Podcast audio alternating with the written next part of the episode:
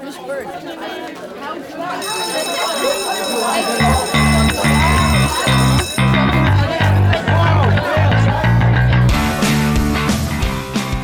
is After the Bell Rings, a podcast brought to you by the Triad School District in Troy, Illinois. In this series, you'll hear about what your kids are learning, how they're learning, and ideas to strengthen the school home partnership. Here's Amy Van Hoos. Welcome to After the Bell Rings. I'm Amy Van Hoos, and today I'll be talking to my guest, Tess Dawson, a third grade teacher from Silver Creek Elementary. Tess has been teaching for nine years. She's had experience in kindergarten, third grade, fourth grade, in Oregon, Missouri, and Illinois. Our topic today is using cooking to strengthen your child's math skills. This is one of the most fun ways to work with your child. Kids are usually open to the idea because they don't even realize that they're learning or practicing math. Baking and cooking are engaging activities. Um, they combine tactile exploration with literacy and numbers, and the recipes that you choose with your child, as well as the skills reinforced, can be customized to your child's age and or grade level. So today we're going to focus on skills taught at an elementary level. So I'd like to welcome my guest, Mrs. Dawson, to the show. How are you today? Thank you. I'm doing really well. Thank you. So, Tess, let's start with just the basics of creating a grocery list because even before you begin cooking, there's so many skills that we can cover through a grocery list.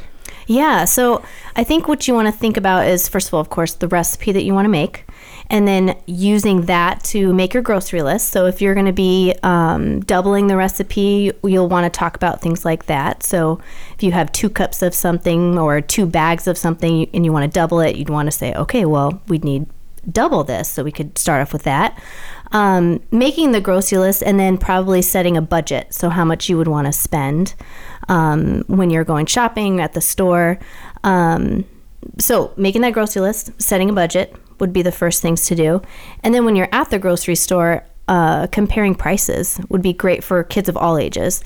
Oh, yeah, I love that because uh, not only can you look at just prices, but our, our younger kids can start to think more than or less than or equal to. I, I like that idea. Yeah, and then you can talk to them about, um, well, here's a you know a bunch of flowers, and why do you think some of these cost more? Why do some of them cost less? You can even get into that, but comparing and, and you know comparing those prices together, and then maybe using that to make sure you adjust with your budget.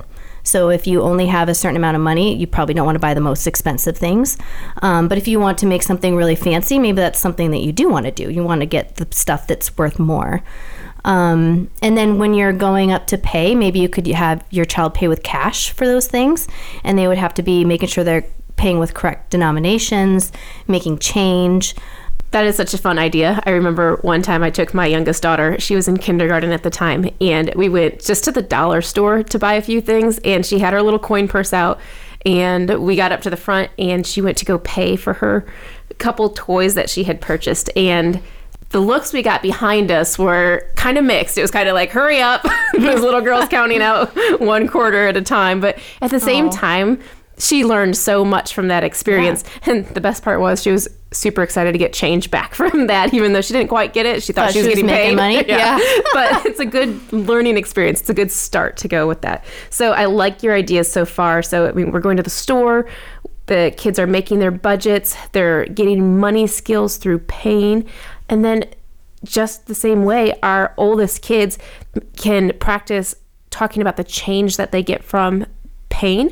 That is a really hard skill for um, beginning second and third, fourth graders who are learning how to add numbers together and then think about That second step, Yeah, yeah, exactly. subtracting Sub- it. subtracting at the same time. and exactly. across zeros. You know, subtracting across zeros is really hard for um, most of my kids coming into third grade. They kind of forget, you know, if you have twenty dollars and you're taking something that's two ninety nine away, you know, they think, oh, I get, you know, eighteen ninety nine back. So they forget to go across zeros. So even if you had a little sketch pad and had them do it really quickly, mm-hmm. that would be something good to just you know, all these things that we're giving those ideas, these are not things that they have to master. It's just giving them that exposure to it. Right. So if you are a parent of a second or a third grader or even a fourth grader, that's one of the most powerful thing, powerful things that you can do to really help kids understand why they are doing this in class and, and making mm-hmm. that skill real.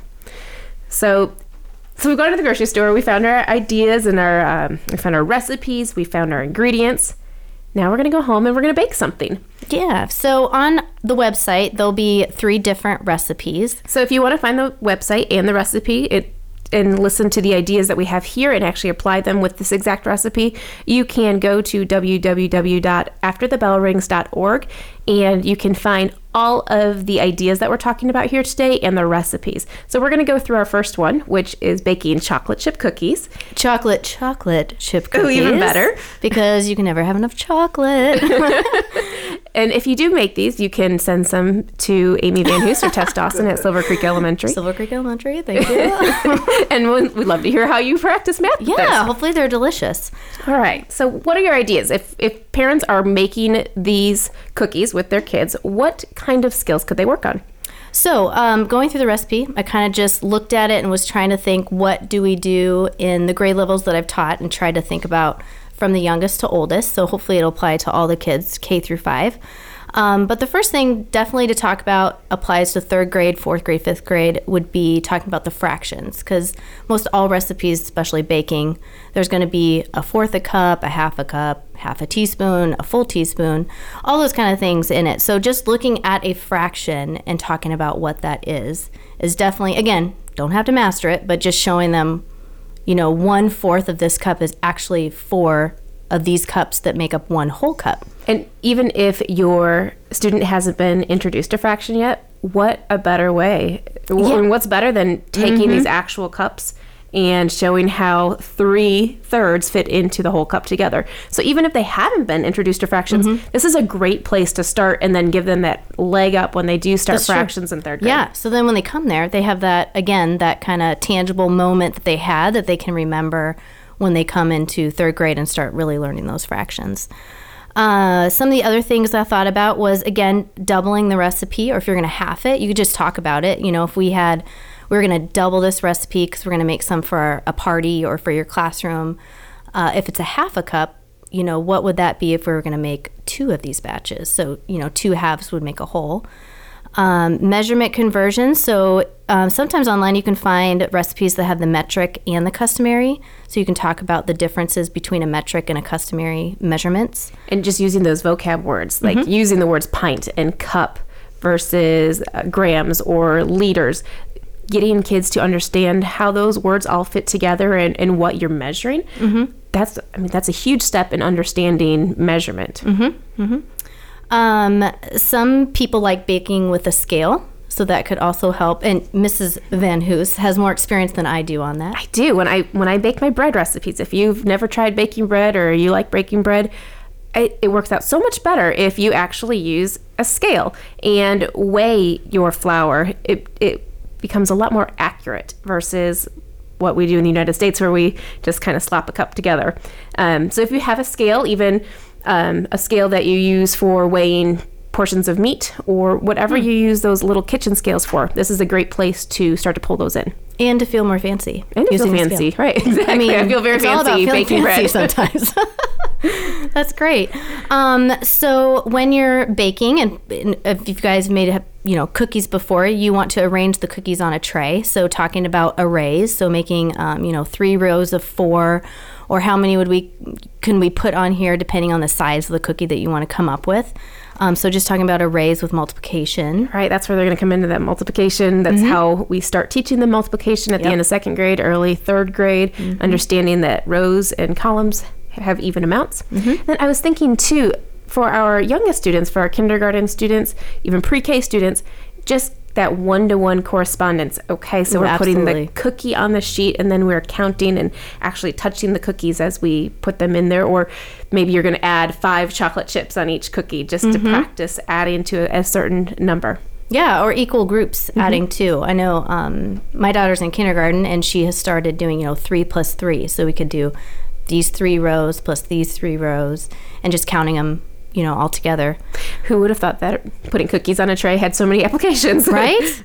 so, and we have a couple more. So, oven temperature, um, just talking about the temperature of an oven compared to the temperature of human bodies so 98.6 and usually cookies cook around 350 375 so just the difference there comparing numbers um, or even just the temperature outside. So if it's really cold out, like it is, you know, now, you know, 32 degrees compared to 300 something is like a crazy amount. So just getting them to think about uh, those, I think, is and getting that vocabulary in there. Degree, you know, what does that mean if the oven has the little degree symbol on it?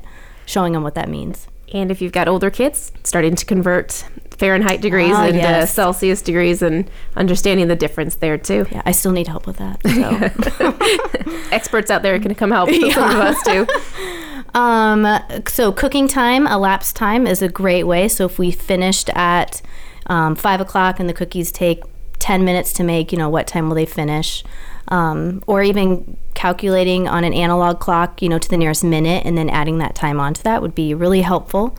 Um, for the older kids, diameter, radius, circumference of a cookie, which we did have a little side note that probably shouldn't give those cookies out. if the kid's gonna be touching those. we're going to be touching and measuring them, those are yours. Yeah. you get to eat those. One great way to measure a circumference, because it's not a straight line, take a string and take the string all the way around the outside of the cookie. And then when you open it up on your ruler, you've measured the circumference around the cookie.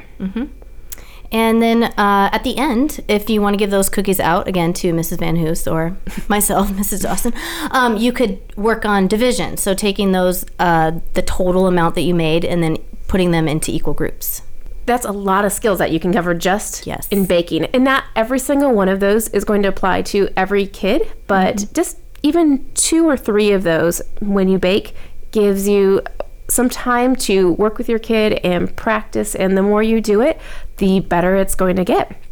So we have a couple more recipes uh, that use a lot of the same ideas, but we wanted to share two more because they had a few other unique points to them. So we've talked a little bit about baking. Also, though, when you cook on a stovetop, there's a few more applications you can bring in there.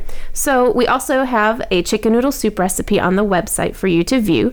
And if you choose to cook with this recipe, there's a few extra things that we can do. So, Mrs. Dawson, would you like to explain those to us? Sure, I thought this would be perfect for this time of year with it being cold. Um, so you could do liquid measurements with this one. Um, Yeah, once you- again, that vocab and com- Yeah. comparing them. Yes, um, using a thermometer to watch for boiling point. Um, kids, I think, always like when things get really hot or on fire or boiling. I mean, it's fun to watch. So, um, getting a thermometer that you, sometimes you can get those candy thermometers. You kind of stick in the side of the pot, and then it'll um, watch for the boiling point, which is 212 degrees Fahrenheit and 100 degrees Celsius. Um, had to look that one up. Also, did you? I should probably know that. I love to cook. Um, using temperatures just for the young kids, talking about, you know, if you're going to turn it high to let it boil, then turning it down to low, um, what those temperatures would feel like. Um, volume versus mass, and then getting in some volume vocabulary. So, liter, milliliter, gallon, quart, pint, um, all those things. Um, I know some recipes they have, you know, that you can make, you know, it makes a gallon, and then you can divide it up into quarts and you know, or pints for your servings. Right. and So- If it calls for four cups of chicken stock, we can talk about how that's the same thing as two pints or one quart or a fourth of a gallon, depending Yep. on how old your kids are and some of their experience in measurement. Mm-hmm. So then the last one that we want to share with you is uh, frying, and we thought that vegetable fried rice might be a yummy treat to make with your family because it has so many different vegetables to put in there and lots of different measurements to add in. So once again, you can visit our website to find this recipe. And there's there's lots that you can do with this one too. Um, so you could, when you're chopping up the vegetables, you could talk about um, different sizes of them. So if they want, they could get out a ruler and measure the carrot slices. You know, some of them say cut to a half of an inch or something. So And then our and our youngest students just comparing the sizes, which one is big, which one's bigger, which one's biggest, putting them in order. Or if you've got peas and carrots, you can even make some patterns before you put them in there. Oh yeah, that sounds fun. Um, so one of the things that I thought about again because fire and boiling is kind of interesting, but smoking point of oils. Um, I watch a lot of cooking shows and I've seen that before. But certain uh, frying things use different types of oils because of their smoking point. Um, there's a lot to do with the science on that, but you can look that up. Um, I, I believe I might have put a link on the website, or that will be on our stuff if you want to look up the different smoking points of oils. That I think some of the older kids might be interested in. Yeah, that's a fun STEM lesson. Yeah. So um, the other one I was thinking of just the measurement of volume versus the mass with liquid and the dry ingredients. So just the difference between those two. All right. Well, as you've heard, there's so many things that we can do here to be engaged as a family and strengthen some of the learning that's done in school, or even help to address some of the areas that haven't been in, introduced yet in a classroom. And treat yourself to good food. Absolutely. So, if you haven't been to our website, it's www.afterthebellrings.org. And on this episode, you will find the recipes that we discussed today. We've also included lots of links to literature. There are a lot of books out there on cooking with your kids and how you can strengthen math and science skills with cooking. So you, on there, you'll find books like Minnie's Diner, The Doorbell Rang, The Orange Had Eight Slices, The Math Chef, over 60 math activities and recipes for kids, and pizza counting. Ooh. There's tons of them out there, though. So here's just a kind of a beginning set for you. And then we also have some links for you to explore and get some more ideas for cooking. So I hope you have enjoyed our podcast today. Thank you, Mrs. Dawson, for joining us and giving us these great ideas. You are absolutely welcome. Thank you for having me. You're welcome, and we'll see you next time. You've been listening to After the Bell Rings. Our mission is to strengthen the school home partnership. For show notes, to contact us, and for more information, visit afterthebellrings.org.